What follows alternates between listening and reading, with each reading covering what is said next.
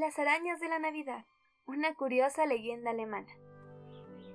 Cuenta una popular leyenda alemana que hace mucho tiempo, cuando llegaba la Navidad, las familias colocaban en un privilegiado lugar del hogar un árbol, que solía ser un abeto. En sus ramas colgaban alguna bolita o cáscara de nuez pintada de color oro. Sucedió hace mucho tiempo que una familia de arañas muertas de curiosidad por ver qué era todo aquello que colgaba del árbol de Navidad, aprovechó una noche que todos dormían para acercarse hasta el árbol. Dio la casualidad que era un 24 de diciembre y Santa Claus estaba a punto de llegar con sus regalos. Las arañas se colgaron de las ramas del árbol y empezaron a jugar y a divertirse en él, pero, sin darse cuenta, empezaron a construir telarañas por todo el árbol. Ellos las usaban como tobogán y como columpio, y les encantó acercarse hasta el árbol. Jugaban con el reflejo de las bolas de Navidad y usaban las cáscaras de nuez como columpio.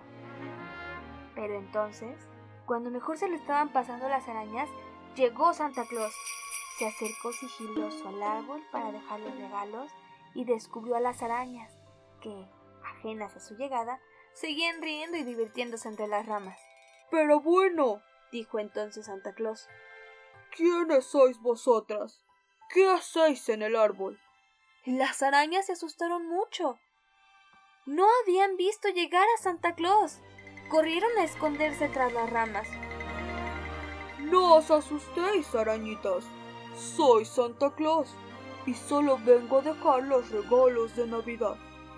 Veo que os estáis divirtiendo mucho en las ramas del árbol pero no sé si a los niños que viven aquí y a sus padres les va a gustar ver su árbol lleno de telarañas cuando despierten. Santa Claus se quedó pensativo, observó desde distintos ángulos el árbol y después dijo Tengo una idea. Voy a transformar vuestras telarañas en un adorno más del árbol. Así cada vez que alguna araña juegue entre las ramas del abeto de Navidad, sus telarañas se transformarán siempre en un adorno brillante.